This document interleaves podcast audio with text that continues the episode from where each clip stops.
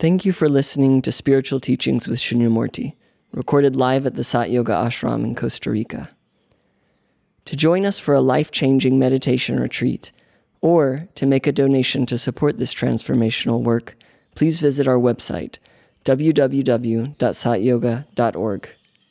To access more teachings or guided meditations from Shunyamurti, please visit the members section of our website or our YouTube channel, Sat Yoga Institute. Namaste. I've been reading a book by Ernesto Ballesteros, who is a uh, philosophy professor at the University of Madrid. Has anyone ever read any of his books? Uh, they're not translated into English, but uh, they are they are very uh, powerful works. This one is on the teachings of Ramana Maharshi. Las Enseñanzas de Maharshi. Another of his books is Kant Frente a Shankara. And he has another uh, book on the Advaita understanding of the different states of consciousness, the Jagrat, Swapna, Sushupti, Turiya, Turiyatita. He's, he's one of the few modern Western philosophers who takes seriously the Advaita tradition. And he finds that Ramana Maharshi is one of the most subtle and profound thinkers of the modern age. And whereas most Westerners sort of flip him off as being a simplistic uh, mystic. and uh, one of the reasons, in fact, that we study Lacanian theory in this school is that it's one of the few theories that allows us to instrumentally analyze the writings of Ramana Maharshi. For example, Ramana is very clear on the difference between reality, which could be put in quotation marks, and the real. And of course, Lacan is famous for analyzing the psychological uh, dimensions into imaginary, symbolic, and real. For us, Lacan's real is actually only real one, it's only a very low version of the real. For Ramana, what the real with a capital R means is that which transcends reality. And so when Ramana says to become self realized, he means the self as the ultimate real. The real is a limit concept because it does not occur in reality. It is that which contains reality and makes reality possible, but it does not appear within reality. Very similar to this film, The Matrix, right, in which reality, the matrix, is unreality, it is illusion, and the real is beyond it. Although even there, beyond was still within the illusion. So we want to bring our consciousness from the reality that is, in fact, Maya or illusion to the real. Where is the real? Well, it is beyond, but not beyond in a spatial sense. Because all the concepts that we use to understand the so called reality are unreal in terms of the absolute real. So, in the absolute, the real, there is no space, there is no time, there are no entities. And therefore, the transcendence of reality cannot be understood using the terms of ordinary language, which is geared only to understand this field of reality or Maya. Therefore, it's very difficult to talk about.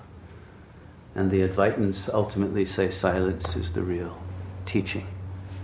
And in this, Ramana and Buddha are in alignment.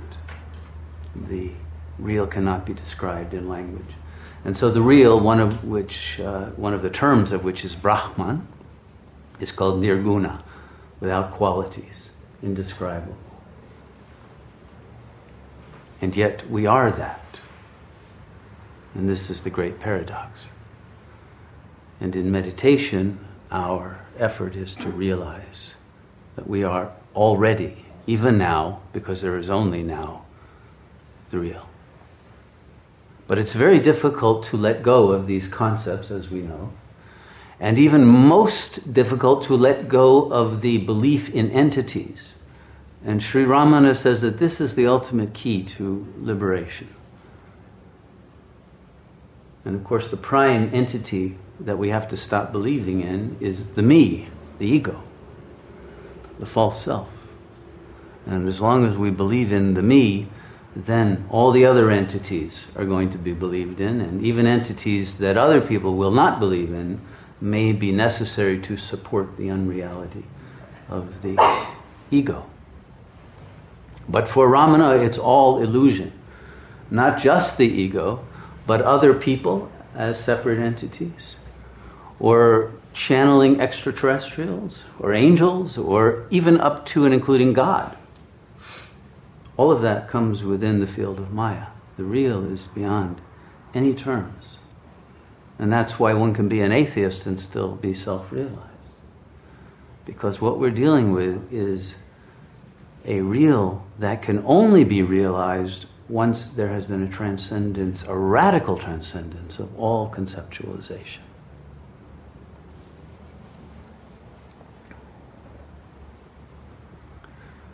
And so we have to give up our addiction to conceptualization, to constant thinking. It's the thinking in the mind that supports the illusion of the ego. You feel real as long as you're able to justify your existence by talking to yourself. And most of the relationships we have are part of a scenario, a fantasy scenario, a world template that we create and recreate in, in, in a pattern that becomes very familiar, that's, that's very stylized after a while because you see yourself replacing one character with another who will play the same role in the egoic drama. And it is the letting go of those characters and those roles and those plays and the need for the strokes that support the ego's existence that takes the courage to achieve liberation.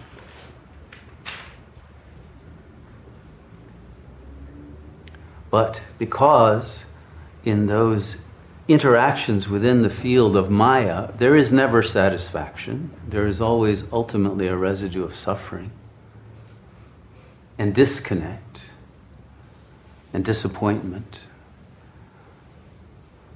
The only way out of our suffering and of the illusion of those entities, some of which become easily demonic in character,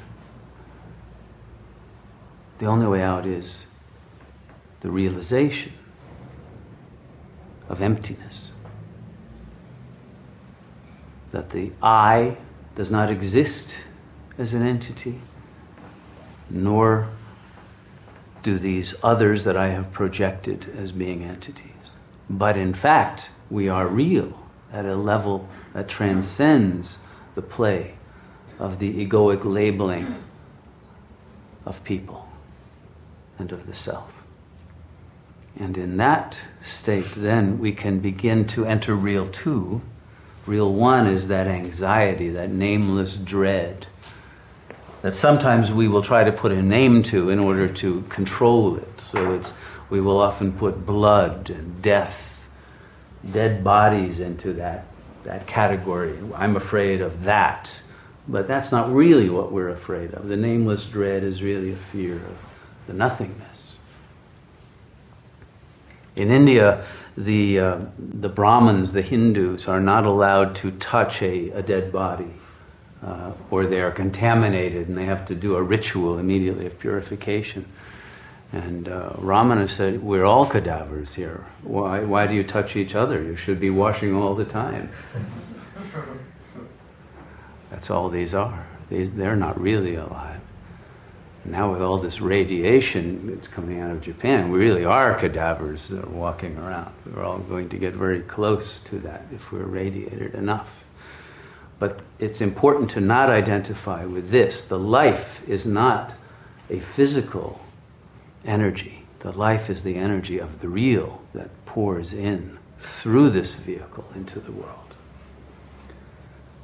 And so our reverence for that source will save us from the need to get our fuel from the touching and the uh, the jouissances, whether of desire or of hatred and anger, um, between people that keep egos going in the world, and that lead to the wars and the disasters that we are now suffering from. The collective stupidity, even, that creates nuclear reactors. So, all of this can only be overcome through the realization of the real, because it is only there that the source of intelligence lies.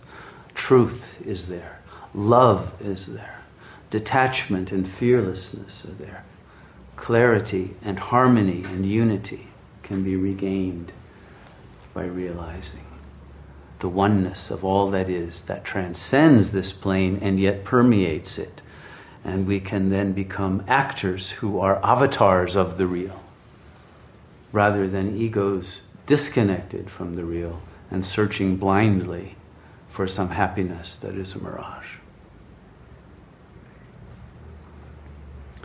So that's what we're doing in meditation is we're cutting that addiction to dispersing our energies out into the world, justifying in our existence with our minds, seeking images and emotions that support the egoic fantasies, and entering into the silence. That is a death.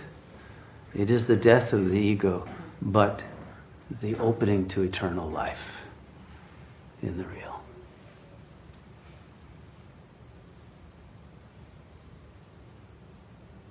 This is the intention of every religion and of every spiritual teacher throughout history is to help open a portal to the real for those who are lost in this matrix. And that's the real purpose of meditation. So I hope you will use the power of your will to silence the mind and turn inward into that inner dimension that is the source of consciousness. And simply recognize effortlessly that you are the ultimate real, right here and now.